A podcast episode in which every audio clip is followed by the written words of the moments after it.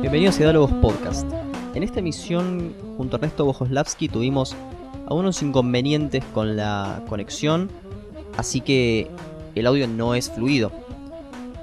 Si bien esto es por momentos, confiamos en la paciencia de la persona que está del otro lado para poder tener el tiempo necesario, o hacerse del tiempo, para soportar esta falta de fluidez a veces en la conversación.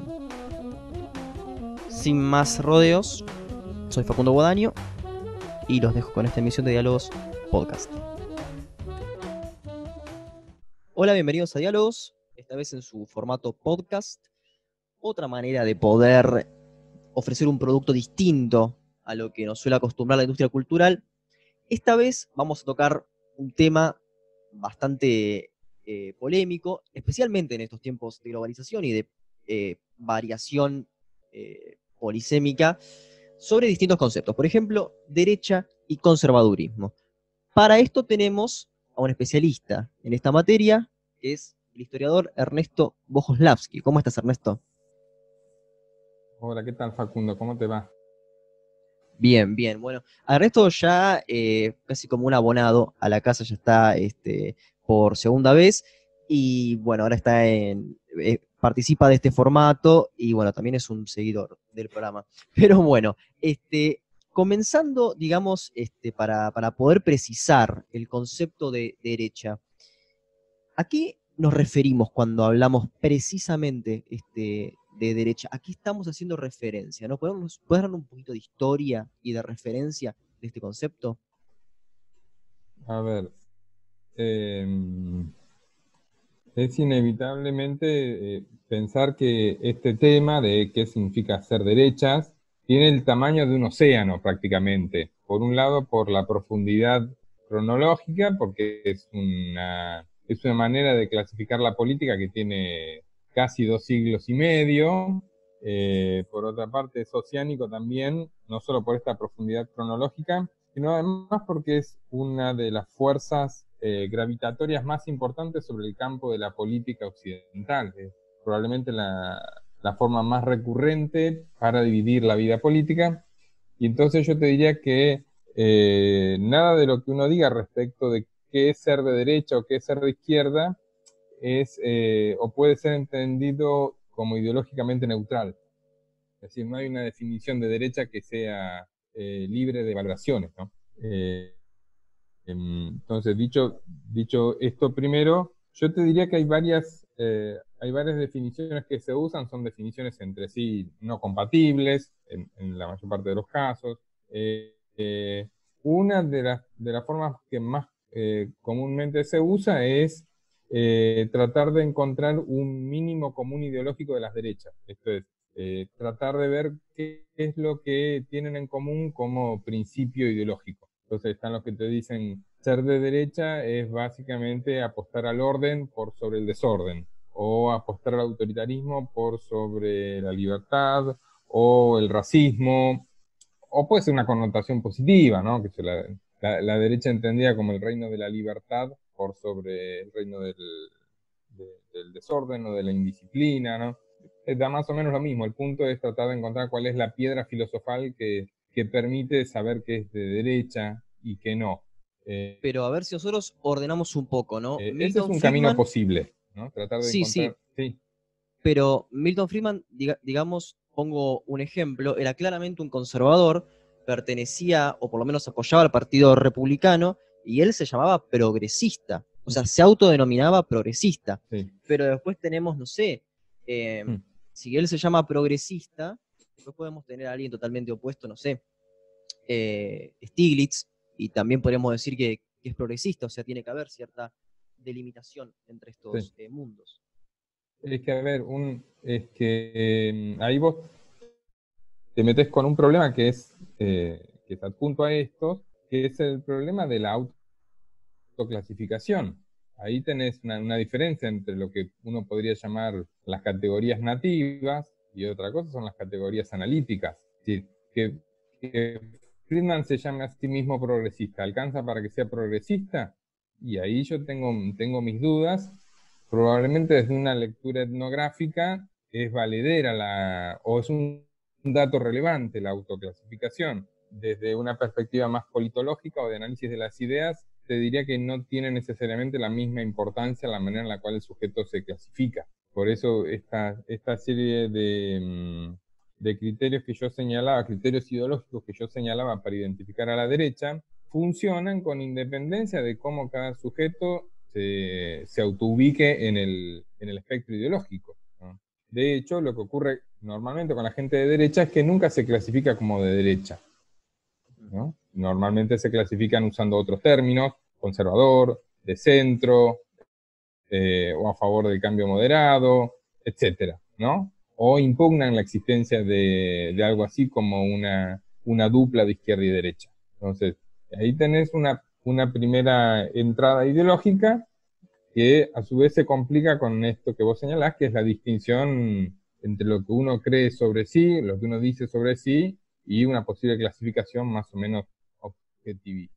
Después tenés otra entrada posible que es eh, aquellos que suponen que ser de izquierda o de derecha no tiene que ver tanto con poseer ciertos principios ideológicos, sino más bien con eh, tener cierta cosmovisión o cierta perspectiva antropológica, ¿no? Entonces, aquellos que, que son de derecha tienden a ser Eh, más bien pesimistas, tienden a, a suponer que la realidad es esencialmente natural, antes que construida, tienden a suponer que hay una serie de jerarquías naturales y que por lo tanto no tiene sentido modificarlas, eh, no tiene sentido, no vale la pena y probablemente sea inútil.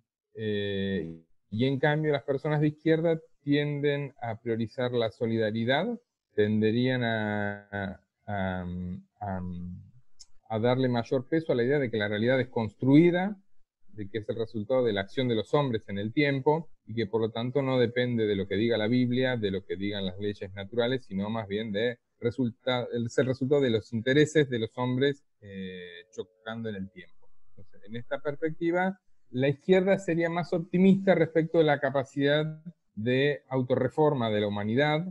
La izquierda sería más optimista respecto a las capacidades de los hombres para aprender sobre su pasado y modificar sobre la marcha, mientras que las derechas, por el contrario, serían mucho más eh, pesimistas respecto de las ventajas que puede tener el despliegue de estrategias de, de autorreforma de la, eh, de la humanidad, ¿no?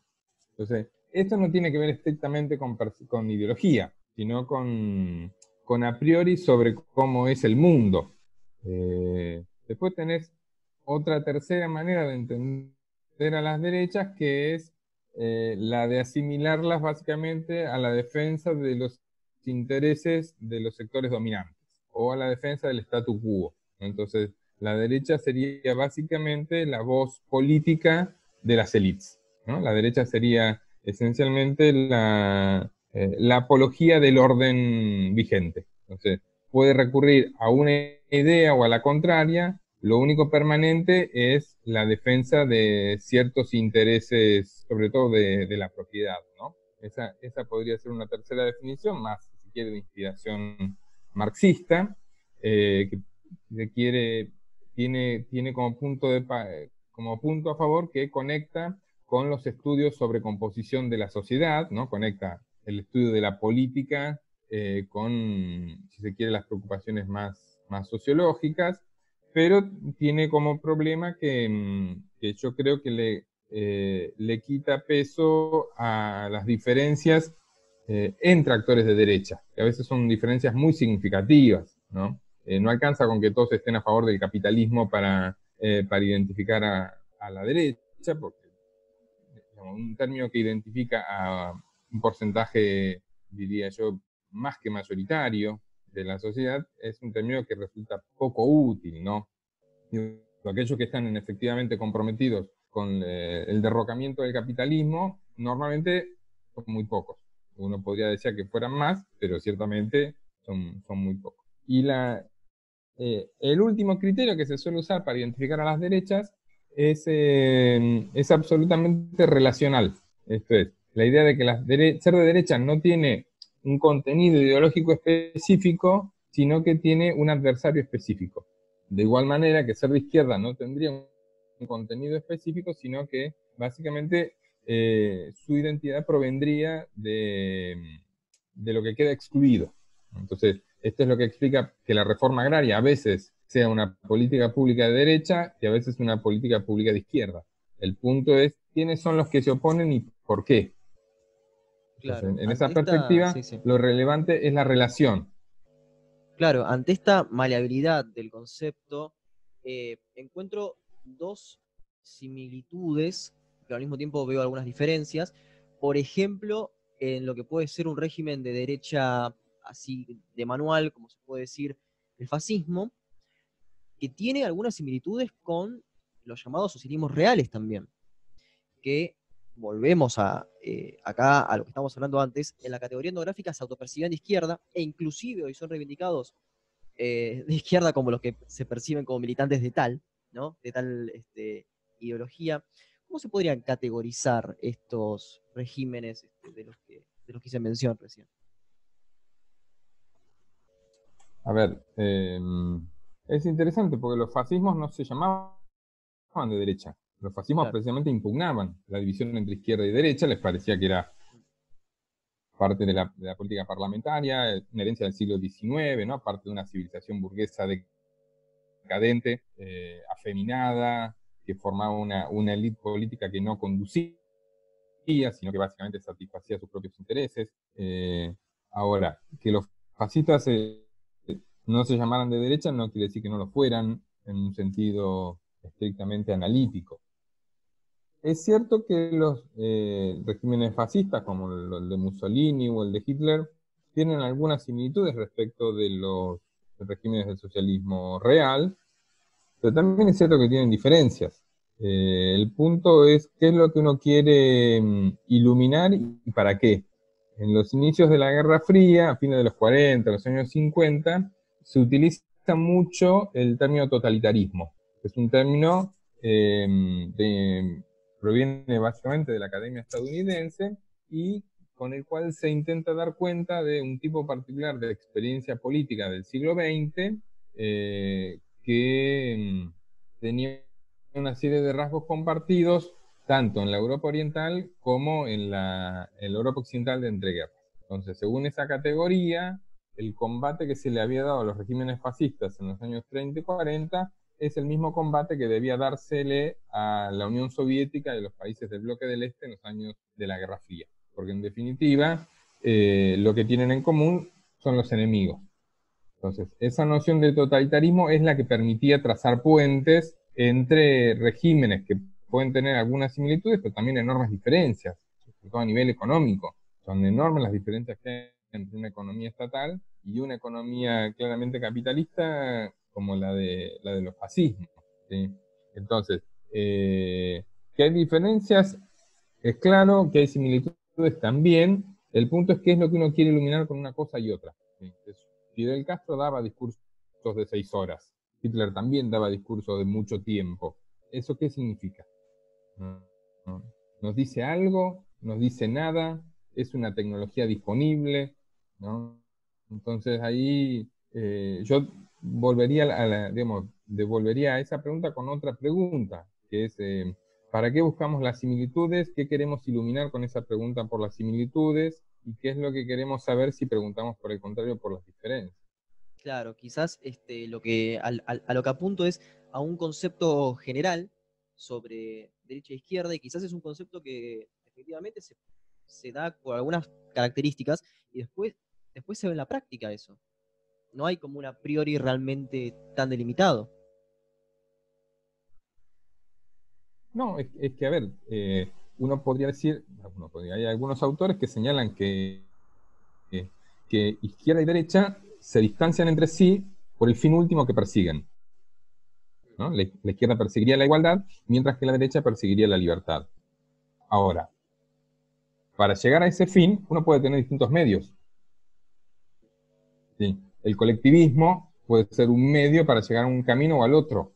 ¿no? La propiedad privada puede ser un medio para una cosa o para la otra.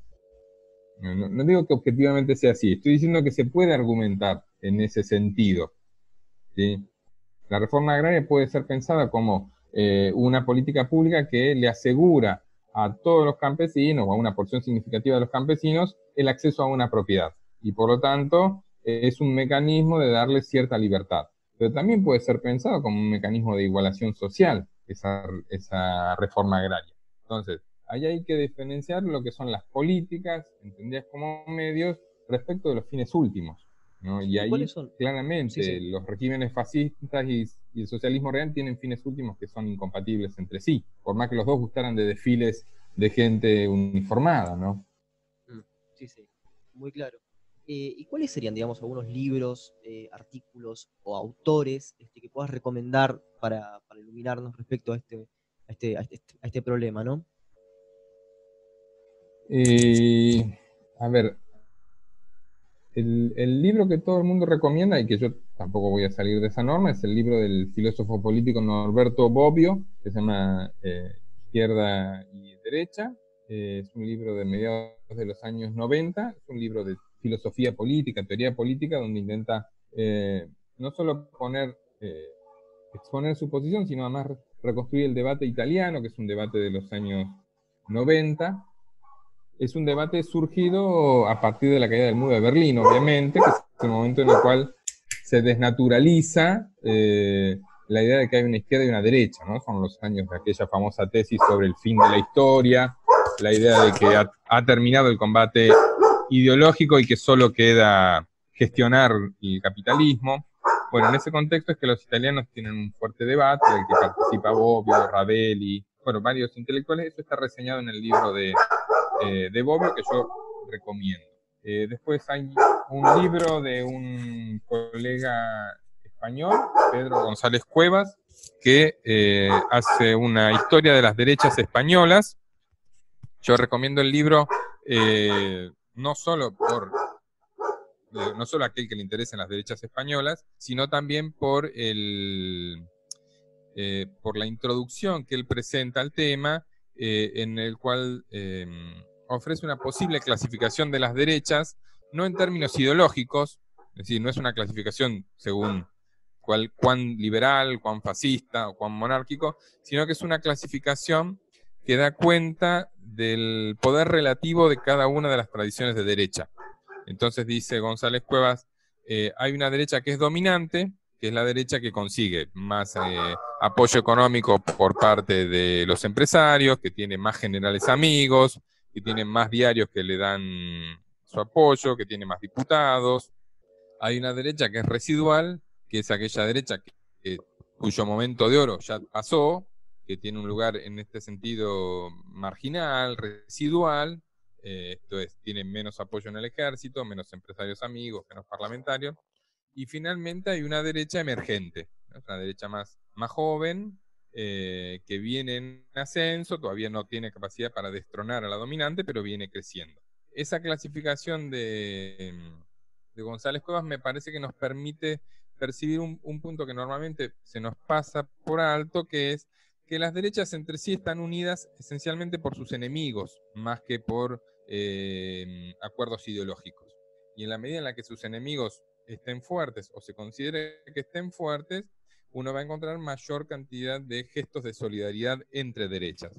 Pero cuando esos, eh, eh, esos conflictos con sus rivales estén más amainados, o, estén, o esté asegurada ya la victoria, uno va a encontrar mayor cantidad de tensiones eh, y de choques entre esas derechas. Entonces, me parece que es importante percibir que esos conflictos no solo tienen que ver con diferencias ideológicas, sino también con eh, diferencias eh, en cuanto a los recursos políticos, económicos, periodísticos con los que cuentan, ¿no? Mm. ¿Y cuál es la derecha en Argentina? Bueno, no hay la derecha, hay las derechas. ¿Cuáles son y, las derechas en Argentina? Y, y bueno, y ahí, ahí también depende de qué momento a uno le interese, ¿no? Eh, se han hecho algunos esfuerzos por identificar familias en la larga duración, ¿no? Son esfuerzos que tienen algún, algún sentido, algún basamento empírico, ¿no? Hay, Hay quienes sostienen que hay una larga tradición de una derecha liberal desde fines del siglo diecinueve hasta la actualidad. Es una tradición que no necesariamente se reconoce a sí misma como tal, eh, pero que uno puede encontrar que, eh, que existe, que tiene, que es posible de reconstruir empíricamente. Es un liberalismo que a fines del diecinueve entronca con el conservadurismo. Es un liberalismo que en algún momento en entreguerra, eh, en algunos casos entronca con el antifascismo, y en otros lados entronca con el fascismo. Eh, en los años cuarenta y cincuenta esa derecha liberal claramente tiene un tono antiperonista, y esa derecha desde los años setenta, sobre todo de los ochenta, está mucho mejor encajada en el diálogo con la perspectiva neoliberal. Ahí, ahí tenés una tradición, ¿no?, que no necesariamente se reconoce, como digo, eh, pero que uno yo creo que puede demostrar que existe. Tenés también otra tradición que podríamos llamar la tradición del nacionalismo de derecha, una tradición que la vemos nacer a fines de los años veinte con la Nueva República, que alcanza un momento de crecimiento en la década del treinta, en los primeros cuarenta, ¿no? Es una tradición también fuertemente católica, en algunos casos muy eh, eh, inspirada en los regímenes de orden de, de la Europa de entreguerra, en Mussolini, pero sobre todo en Franco, me parece. Eh, esa tradición va a, va a sufrir un sacudón con el peronismo. El peronismo va a, va a, diría yo, que va a levantar selectivamente algunas de las banderas de ese nacionalismo de derecha, eh, otras no, otras las va a abandonar, no tiene, no tiene mayor interés, pero en todo caso ese nacionalismo de derecha no va a permanecer eh, inmune frente al, al conjuro peronista. Algunos de, de sus hombres van a seguirlo a Perón, otros van a estar claramente en la oposición, como los hermanos Irazusta. En todo caso, esa tradición de nacionalismo, eh, todo, el, todo el tiempo, a partir de los años cincuenta, va a estar eh, muy tironeada en la cuestión acerca de si el peronismo es un sujeto con el cual se pueden hacer negocios, es parte de lo nacional o es parte del mal. Y en ese sentido va, eh, va a seguir su... su tránsito por lo menos hasta los años ochenta, en todo caso hasta el menemismo, momento en el cual claramente el, el, por lo menos el Partido Justicialista toma para un camino que no es el del nacionalismo de, de, de derecha, ¿no? Pero acá perdí eh, la relación. Y finalmente entre diría yo que... Porque Alzogaray está en la oposición a Perón, eh, y no recuerdo, o sea, en el, en el regreso de Perón está eh, Helbard. No encuentro el al, sí. al liberalismo negociado. No, ahí el liberalismo está afuera. En los setenta está afuera el liberalismo, pero en los noventa está dentro. En los claro, noventa eso, vos tenés eh, una síntesis Perón, entre sí. peronismo y liberalismo, sí. claro, pero has, esa síntesis es lo que torna imposible para el nacionalismo de derecha vincularse con el peronismo. Se vincula, te diría yo, con, con, con anillos más periféricos, que son los carapintadas, ¿no? Pero, muchos de los carapintadas se reclaman nacionalistas. Hay, hay matices, porque si, si lo pensamos, eh, la U C D es católica, la U C D es conservadora, y si lo pensamos desde el nacionalismo eh, antiliberal, por decirlo de, de alguna manera, eh, corporativista, eh, por ponerle un mote, este, también es católico, eh, es conservador en lo cultural, por ejemplo, en contra del aborto, eh, y más yendo hacia el orden natural a veces también, como, como estabas diciendo vos, a veces inclusive en contra sí. del divorcio. Hay puntos en común. Sí. A ver, sí, seguro que los hay, sobre todo sus enemigos, sobre todo sus enemigos. A ver, yo no diría que la U C D era católica, sí lo que te diría es que la mayor parte de los integrantes, de los dirigentes, eran católicos, y de la misma manera que te diré, la mayor parte de los integrantes y de los dirigentes del peronismo eran católicos, y la mayor parte de los dirigentes y de los integrantes del radicalismo eran católicos. Eso no, no cambia y quizás no dice mucho. Lo que yo sí diría es que la U C D claramente no representa a la derecha católica, por más que los católicos de derecha votaran U C D en muchos casos, ¿sí? Entonces, eh, a mí me parece que no es ese tipo de derecha la, la U C D, es... está convencida que hay un orden natural, pero el orden natural es el del mercado, no es el de la iglesia.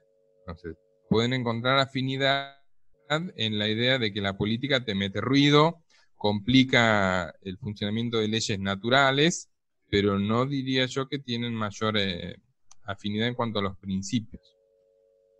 Ahora, eh, el revisionismo histórico, ¿no? Ahora justo estaba, estabas hablando del veintinueve, de la Nueva República, etcétera, ¿no? El revisionismo histórico argentino, que se podía arrastrar hasta Saldías inclusive, eh, con la línea de, de Rosas, este, también hay un revisionismo que rescate Irigoyen, y acá es donde hay quizás como una especie de...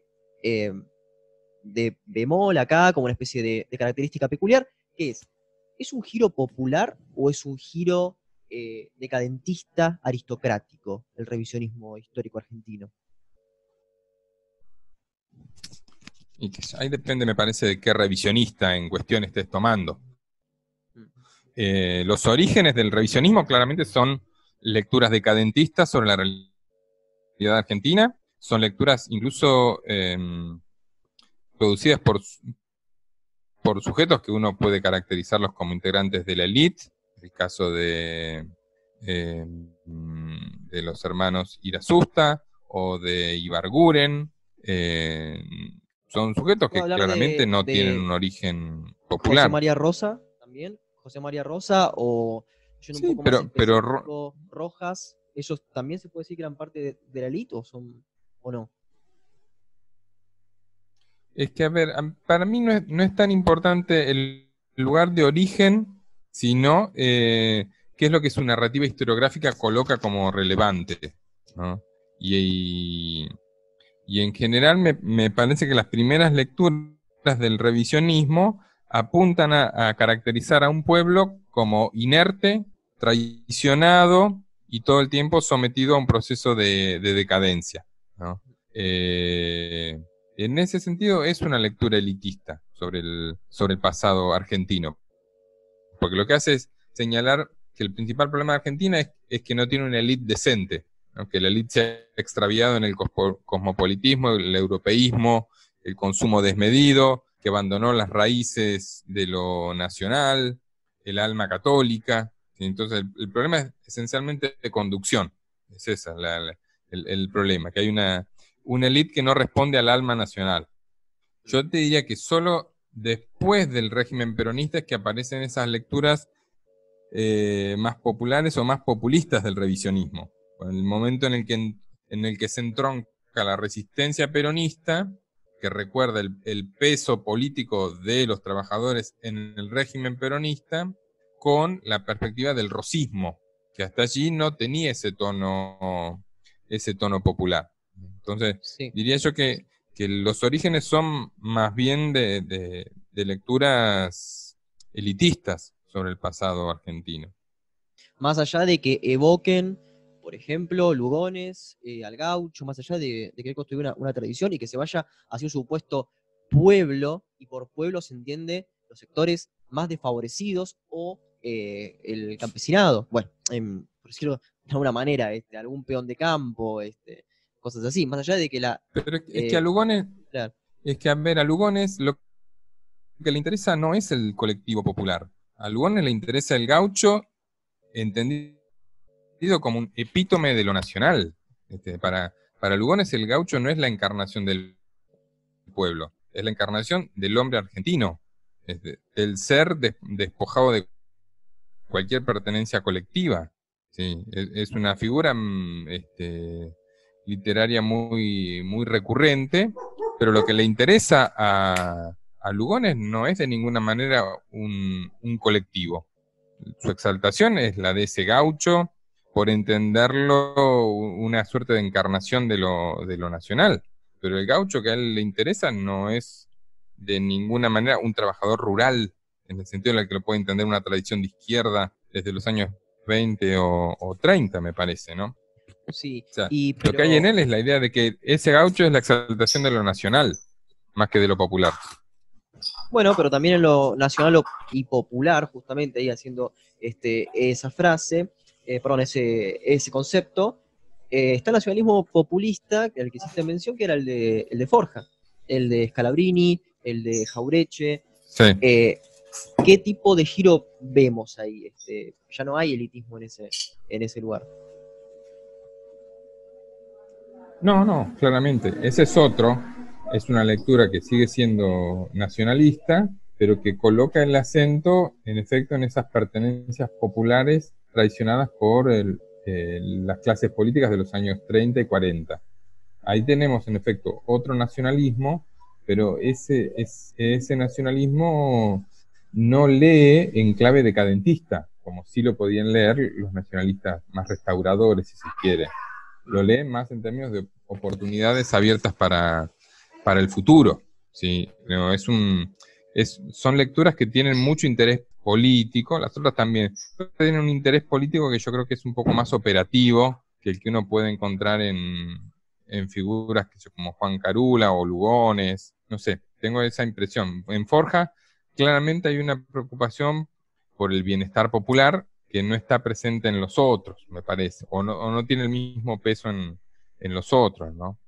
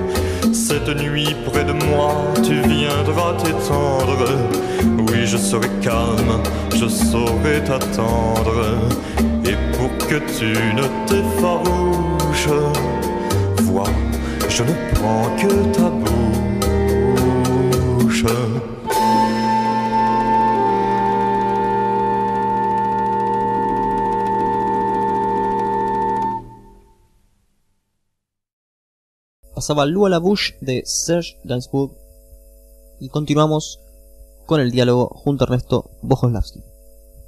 ¿Y crees que durante los treinta hubo una preocupación por el bienestar eh, general, digamos, si juzgamos a la economía, más que nada a partir de, del mandato de Justo? Sí, es una preocupación bastante extendida en distintas fuerzas, no solo, no solo en la izquierda. Está claro que está presente en el P C en los años treinta esa preocupación, está presente en los sindicatos, comprensiblemente, pero eh, también está presente en organizaciones como la Alianza de la Juventud Nacionalista, después de venir Alianza eh, Libertadora Nacionalista, que tienen una suerte de discurso, diría yo, muy cercano al de la Falange Española, donde tenés una preocupación por el bienestar de las masas, de los trabajadores, en una línea cercana a, lo, a algo así como el un fascismo de izquierda o un fascismo social, ¿no? Este, la, la idea de que un, un buen régimen es aquel que cuida a sus trabajadores, que le ofrece alguna forma de bienestar eh, sistemático, eh, digamos, que se encarga de cuidar a los trabajadores preventivamente, ¿no? Para evitar que, que la tentación con el comunismo se haga, se haga carne en ellos. Yo te diría que está presente esa preocupación por el bienestar de los trabajadores,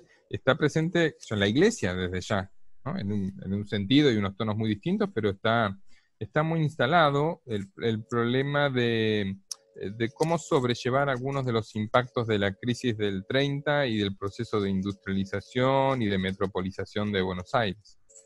Claro, justamente en los treinta tenemos en la provincia de Buenos Aires al gobierno de Manuel Fresco, que eh, por la arquitectura se puede decir que era fascista, eh, él también se autoproclamaba fascista, y esto se da en el gobierno de este, Justo.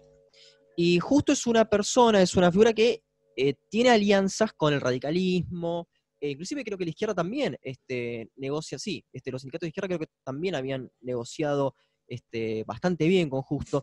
¿Cómo ves esta relación de fuerzas entre una provincia de Buenos Aires fascista y bueno, un presidente que parece ser mucho más este, también maleable ante las diferentes demandas? A ver, yo, yo no diría que Fresco era fascista. Sí diría que le interesaba mucho, que tenía a, algunas este, prácticas de política pública, como vos señalás, el de la, la infraestructura, eh, Eh, mon, con una forma de monumentalismo bonaerense que, que, que es, este, es comparable a la del fascismo italiano, pero digo, eso no lo hace fascista ni mucho menos, ¿no? El, el monumento a la bandera de Rosario también, uno podría decir, es fascista, y eso no hace que, eh, que la provincia de Santa Fe eh, en los años treinta haya sido fascista por eso, ¿no? Entonces, yo diría que Fresco claramente es una, es una figura... Eh, un poco excéntrica, en el sentido de que, por un lado, hizo todo el cursus honorum dentro del conservadurismo bonaerense, ¿no? Es claramente un hijo del conservadurismo bonaerense, eh, eh, que en algún momento coqueteó con la idea de convertirse en el duque criollo. Ahora, ¿hasta qué punto él era un fascista convencido y hasta qué punto encontró que ese era el camino que podía transitar para desarrollar un, un proyecto político exitoso? Eso es más difícil de saber. En todo caso, lo que resulta claro es que calculó muy mal cuál era la fuerza política que él tenía, ¿sí? Este, mostró tener una media corta, al punto de que ni siquiera terminó su mandato en la provincia de, eh, de Buenos Aires, y después de ello su carrera política... diría yo que prácticamente terminó. En todo caso se convirtió en un furgón de cola de otras, eh, de otras iniciativas de allí en, en adelante, ¿no? Lo que me parece que, que muestra de alguna manera esta, este camino fracasado de, de Fresco es que el país no parecía eh, estar interesado en líneas generales, ni el país ni las derechas estaban demasiado interesadas en un camino demasiado radical de... de mm, de reformas, ¿no? En todo caso, me parece que lo que predomina en ese periodo de los treinta y de los cuarenta es la convicción, para la derecha gobernante, para la concordancia, la convicción de que es preferible eh, falsear el contenido de la Constitución a modificarlo, ¿no? Es preferible eh, hacer elecciones fraudulentas más que dejar de hacer elecciones, ¿no? Entonces, eh, es preferible transitar ese camino de una república eh, fraudulenta e imposible, más que lanzarse al camino incierto de un régimen como el, como el fascista. Claro, y también eh, si, si hago una comparación rápida entre los treinta, obviando a Uriburu, eh, quizás se ve un intento de democratización igual eh, bastante tímido, bastante tibio, y a partir del cuarenta y tres, eh, a partir de, de la Revolución de Junio, quizás una mayor permanencia, y sí, Eh, cierta idea de una nación más homogénea y cierta idea de corporativismo. Me baso básicamente en esto, en el, el cuarenta y cinco de Félix Luna, que tenemos casi las declaraciones de los protagonistas contando este, este tipo de proyecto. Sí, a ver, eso está, en efecto, esas están. Cuando uno lee los, los, los documentos producidos por el G O U, o cuando uno lee las cosas que aparecían en el diario El Pampero, o en Crisol, o en Bandera Argentina. Vamos, está claro que ese es un momento en el cual más circulan los discursos y las tentativas corporativistas, ¿no? Ese fue uno. El otro momento es bajo la dictadura de Onganía a, a fines de los años sesenta. Ahora, en general, eso no pasa de ideas de tipos que son bastante marginales, y cuando no son marginales y están en el poder, realmente no logran imponer ninguna de sus tentativas corporativistas. Ninguna, ¿no? Este, Por ejemplo, sí, pero ni, si yo te digo... Ni, ni el régimen... Sí. No, no, perdón, porque justo se, se había cortado la conexión y, y pensé que no estabas hablando, por eso. Te decía, eh, hay muchas figuras del corporativismo, sobre todo el corporativismo católico en los años treinta, cuarenta, en los sesenta. Ahora, no son tipos que terminan incidiendo en la definición política. No. Uriburu fue el único que promovió una reforma corporativista de la Constitución. Fracasó completamente, ni siquiera alcanzó a presentar el proyecto. Lo que, lo que hicieron algunos de sus interventores en las provincias también fracasó completamente. ¿Sí? Eh, los intentos de Onganía duraron dos años, tres años, y rápidamente los desmontaron. Entonces, era una buena distancia entre lo que son las declaraciones, los discursos, los proyectos y eh, las políticas públicas. Porque ahí me parece que hay un hay una hay una suerte de grieta, ¿no? Entre lo que se propone y que de verdad ocurre. En ese sentido, este país mostró por mucho tiempo eh, eh, preferir eh, el mantenimiento de un régimen eh, liberal devaluado a la instauración de un régimen demasiado novedoso. Algo parecido a una cámara corporativa como la italiana. Nunca se intentó, nunca se intentó. Y Perón podría haberlo dado. Pero no estuvo nunca en agenda, no estuvo nunca en agenda. No lo, no lo hizo Onganía. Por lo tanto, me parece que, hay, que conviene sopesar esa distancia entre lo que son los ideólogos y lo que son las políticas públicas. Y la reforma de la Constitución del año cuarenta y nueve o este... el aval de Perón este, al, a los sindicatos únicos, la censura de la prensa, inclusive la, la persecución eh, a opositores, ¿no puede contarse eh, como una especie de pseudo-fascismo, digamos, este, que Perón no pudo ser lo suficientemente fascista de lo que, de lo que quiso? Censura a la prensa te diría que es un rasgo bastante extendido del siglo veinte argentino. No, ciertamente, yo no diría que es una invención de Perón. Probablemente el régimen de Perón lo perfeccionó y lo llevó a puntos eh, que eran desconocidos hasta entonces.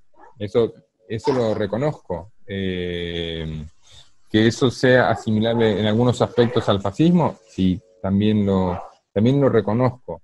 Ahora, eh, que Perón haya sido fascista, yo tengo, tengo mis dudas. Yo creo que Perón esencialmente eh, era un político que tenía una enorme capacidad para saber para dónde iba el viento. Entonces, eh, es un tipo que lo vemos entre el treinta y cuatro y el cuarenta y seis, viendo la posibilidad de ser candidato por el Partido Radical. Después lo vemos buscando un, un, un vicepresidente radical. Antes lo habíamos visto liderando... Eh, un golpe de Estado nacionalista y ultramontano. Después lo vamos a ver como líder de un partido que lleva su nombre. Después de su, de su caída lo vamos a ver imaginándose como una suerte de, de Mao argentino, ¿no? Y, eh, y señalando que la, la muerte de Che Guevara fue la del, la del mejor de entre nosotros. Eh, y finalmente aparecer en el setenta y tres como el de Gaulle argentino. ¿Cuál es el auténtico de todos esos? Y yo con esto no, no es que estoy, no es que me, me sumo al, al carro de los que lo, lo critican a Perón por, eh, por sus veleidades ideológicas. Pienso que la mayor parte de la clase política es así, y es inevitable eh, que sea así hasta cierto punto, ¿no? Lo que estoy diciendo es que la, la pregunta acerca de qué es lo que él era, es una pregunta que no sé cuánto sentido tiene de responder, ¿no? En todo caso, Perón entendió perfectamente en el cuarenta y cinco, si es que él tenía alguna simpatía por el fascismo, entendió perfectamente que allí no había lugar, ¿no? Ahí no tenía sentido hacer un pozo porque no había petróleo. Claramente él es el primero de los políticos en jugar el juego de la posguerra, mientras que los demás seguían, en efecto, suponiendo que la política se dividía entre los, eh, a favor, los que estaban a favor de los aliados o a favor del eje. Perón entendió perfectamente que el partido era otro. Y de hecho la mayor parte de la sociedad argentina acompañó esa, esa percepción. En los sesenta, en Argentina se da un conflicto que eh, no es tan recordado, eh, que es el de los azules y colorados, ¿no? Son dos fracciones del ejército que eh, la resolución de este conflicto, de alguna manera, va a marcar ideológicamente el golpe del setenta y seis. Eh, ¿Cuánto hay de nacionalismo y de liberalismo en estos dos grupos? ¿Y cuánto incide después en la conformación eh, del, de la conductora de los militares del golpe de mil novecientos setenta y seis? Difícil de, de saber. Eh, porque, digamos, la disputa del sesenta y dos es una disputa acerca de cuál es el mejor método para deshacerse del peronismo. Y esa no es necesariamente la pregunta en el, en el setenta y seis. En el setenta y seis eh, la naturaleza de la intervención castrense es, es otra, los objetivos son mucho más eh, extremos, estructurales e irreversibles que los que podían tener en el sesenta y dos o en el sesenta y seis, ¿no? O en la salida de, de Irigoyen, de, de Frondicio, después de Ilia. Eh, y la otra cosa que te diría eh, es que el término nacionalismo eh, es muy engañoso, ¿no? En, en un sentido que, que lo marcó este, una colega, Olga Echeverría, porque nacionalismo es más el término con el cual ellos se llaman a sí mismos, antes que un descriptor. Porque nacionalista, yo te diría que muy difícilmente algún actor de la política eh, se identifique como no nacionalista. Sí. ¿Qué es ser nacionalista? Es priorizar los intereses de la nación por sobre cualquier otro interés partidario o, sí. o de clase. Y en ese sentido, no sé, solo alguien de izquierda consecuente te dirá, es preferible eh, priorizar los intereses de tal o cual, de la clase social trabajadora por sobre los intereses de la nación. O te dirá, mira, los intereses de la nación son sistemáticamente los intereses de la clase dominante de esa nación. Por lo tanto, yo te diría que ese término nacionalista es menos útil en términos analíticos que en términos de autodescripción de los sujetos. Normalmente los que se llaman nacionalistas también los podríamos llamar eh, antiliberales, o en algunos casos más católicos que los liberales también, ¿no? Eh, pero no necesariamente uno puede comprobar que, que, que priorizan a la nación por sobre otros intereses. Encontrás, encontrás que priorizan, no sé, los intereses de cierta industria por sobre otra, o que le dan más bola a los intereses de los sindicatos vinculados a las industrias por sobre financiero, para decir algo, pero yo diría que no es un descriptor en efecto de, de cuáles son sus prioridades, es más bien algo que dice sobre la autopresentación de los sujetos. Y también podríamos hablar de que no hay relaciones a priori respecto a la derecha y los sindicatos. Por ejemplo, puede haber una derecha eh, muy solidaria con, con la existencia de sindicatos, muy corporativista, pienso en el peronismo, o, o inclusive en, en, en Onganía, y otra que es mucho más laxa respecto a esto, por ejemplo, como Ronald Reagan o, o Margaret Thatcher.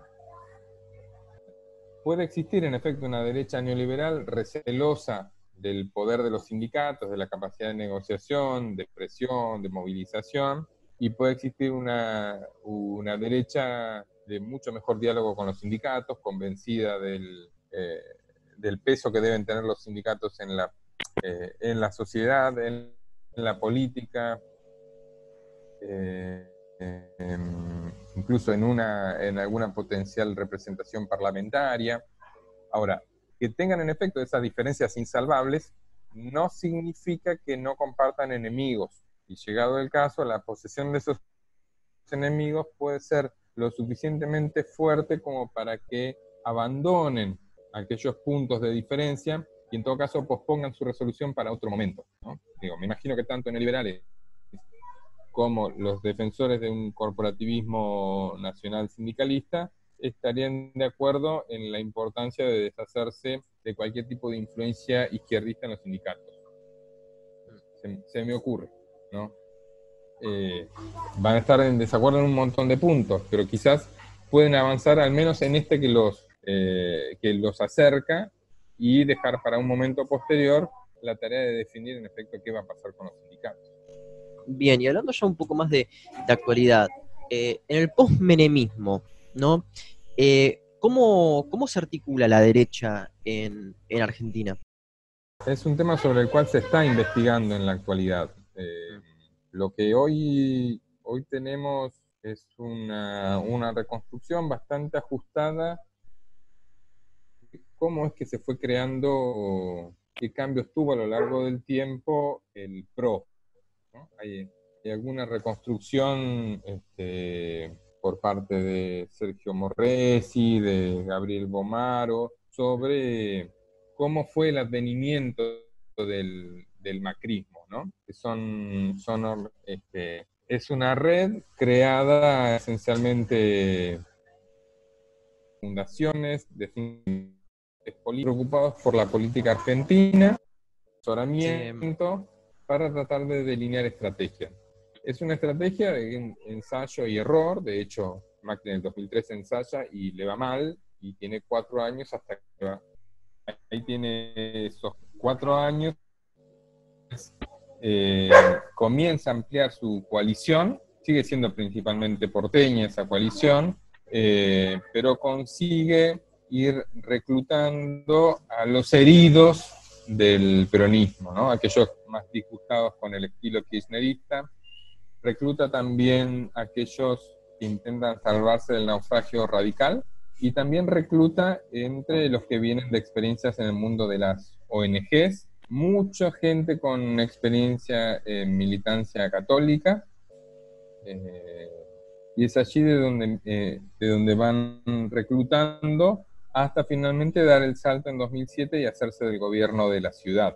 Eh, es a partir de ahí que empieza a delinearse claramente un, un proyecto que fuera capaz de llegar al gobierno al gobierno nacional.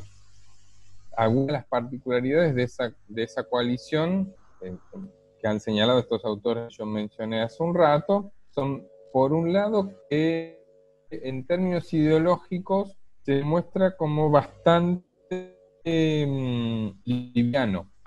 Es una, es una experiencia normal de derecha que tiene muy poca ideología. Las, este, eh, Eh, los textos, los documentos, los manifiestos producidos por el PRO, luego por Cambiemos, te diría yo que, a diferencia de lo que es eh, las tradiciones de derecha argentina, es muy poco ideológico, ¿no?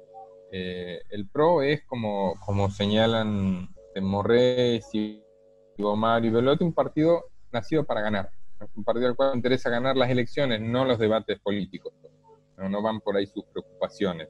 Y participa de la idea de que la, la disputa entre de derecha e izquierda está terminada, que no hay mucho para, para decir sobre eso, y ahí me, me parece que reside parte del éxito de esa derecha, ¿no? Eh, esa, la falta de tonicidad ideológica es lo que le permite reclutar a, a diestra y siniestra, y en particular es lo que le permite abandonar un rasgo que hasta aquí había sido dominante de las derechas liberales, eh, que es el, el antiperonismo.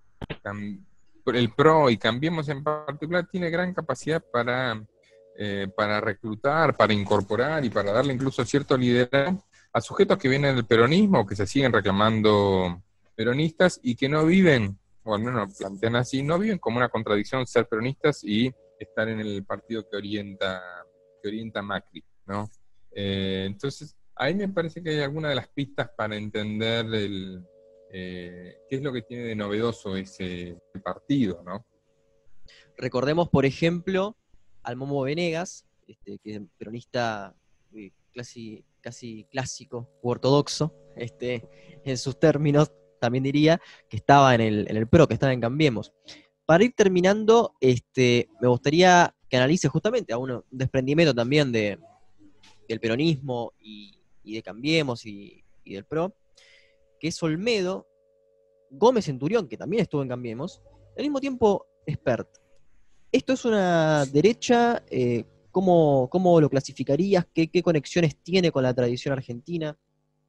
Yo no tendría mayor problema en clasificar a Espert ni a Gómez-Centurión como representantes de derecha. Este, creo que eh, utilizando básicamente criterios ideológicos, ambos pueden ser fácilmente ubicables en alguna de esas, de esas tradiciones. Eh, en el caso de Espert, representan una lectura neoliberalismo ultra, ¿no? Convencido de que eh, el único servicio que el Estado debe ofrecer es esencialmente la represión a aquellos que violan alguna normativa legal y no mucho más. Ahí parece estar mucho más cerca de los, de los libertarianos o del anarcocapitalismo que de, de otra cosa, ¿no? Eh, simultáneamente, cuando habla de temas que no son economía, despliega lecturas que son muy conservadoras, ¿no? Ahí se le acaba, parece acabársele rápido la nafta del, eh, del liberalismo, en temas en los cuales uno podría esperar legítimamente eh, lecturas un, un poco menos autoritarias, como en el caso del aborto. Y en el caso de Gómez-Centurión me parece que, que retoma la mayor parte de los temas de, de la tradición del, del nacionalismo antiliberal, nacionalismo autoritario, más promilico, si se quiere, con la particularidad de que yo creo que está ensamblado perfectamente con el neoliberalismo económico. Y si no lo está, lo va a estar en breve, ¿no? Esa es una combinación más, más a la Bolsonaro, si se quiere, de conservadurismo moral, autoritarismo político y neoliberalismo en la economía, ¿no? Es esa, esa, extraña, esa extraña combinación, me parece que es la que expresa eh, Gómez-Centurión. Entonces no, no, no tendría mayor problema yo en... en clasificarlos como de derecha. Eh, yo creo que lo que vale la pena preguntarse es por qué y cómo el macrismo perdió esos votos que los había tenido cuatro años antes. Eh, ¿Qué fue lo que ocurrió?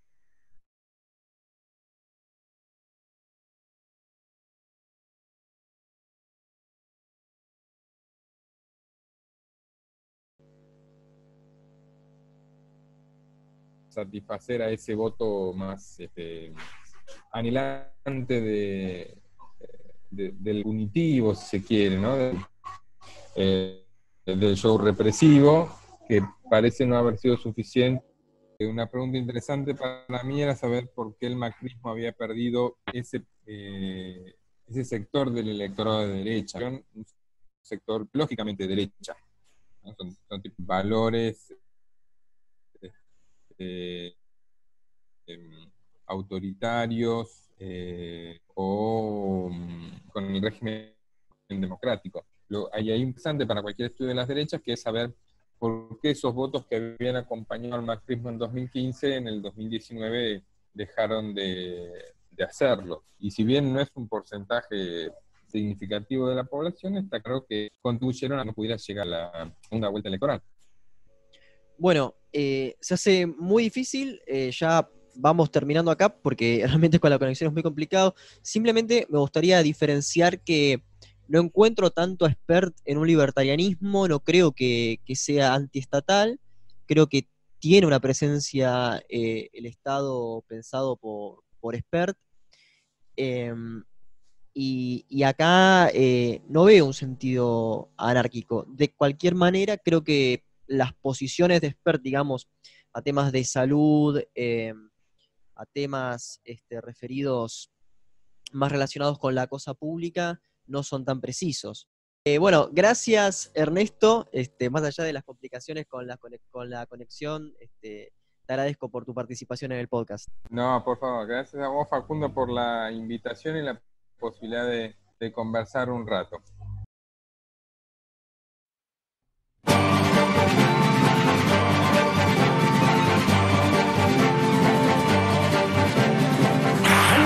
I should become a singer with a Spanish bum who sings for women of great virtue.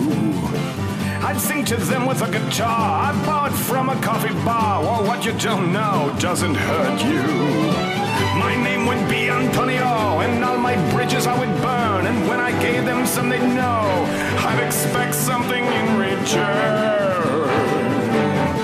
I'd have to get drunk every night and talk about virility with some old grandmother who might be decked out like a Christmas tree. Pink elephants I'd see, though I'd be drunk as I could be, still I would sing my song to me about the time they called me Jackie. If I could be for only an hour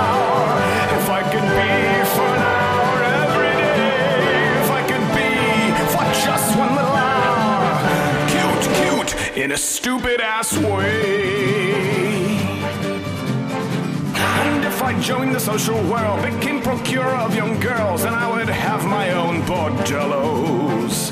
My record would be number one, and I'd sell records by the ton, all sung by many other fellows.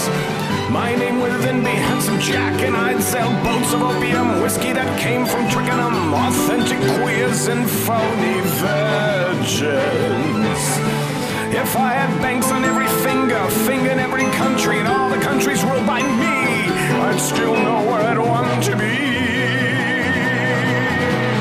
Locked up inside my opium den, surrounded by some Chinamen, I'd sing the song that I sang then, Celle de Don, où je m'appelais Jackie.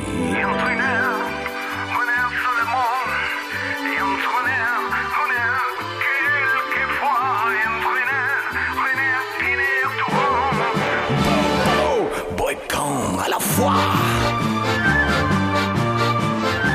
Même si on joue à Paris, je vais donc congeler surpris, chante aux femmes à le blancher. Même si je chante Alléluia, et rétend les temps en bas, c'est par le tous les jours de manche. Même si on m'appelle, c'est la belle, c'est liquide dans mes poèmes, c'est de profiter de bras, même chez les poussés là-bas. Toujours trop et pom-pom, je me crois froid et prospi, à voler à consoler les hommes, je sais quand même que chacun mouille. J'entendrai dans mon paradis les anges, les lucifers, chanter ma chanson de guerre, c'est celle de Don, le mot palais Jackie. Et entre une heure, on est seulement, et entre une heure, une heure, quelquefois, et entre une heure, une heure qui n'est tout rond.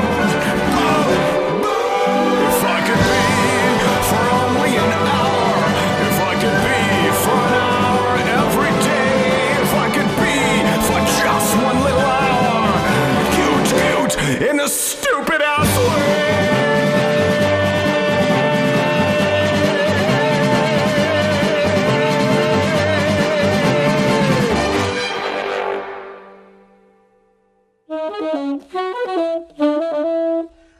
Eso fue la chanson de Jackie por Secret Shift tres con la colaboración de Mike Perón. Llegamos al final de otro episodio de Diálogos Podcast y nos encontramos en otra emisión.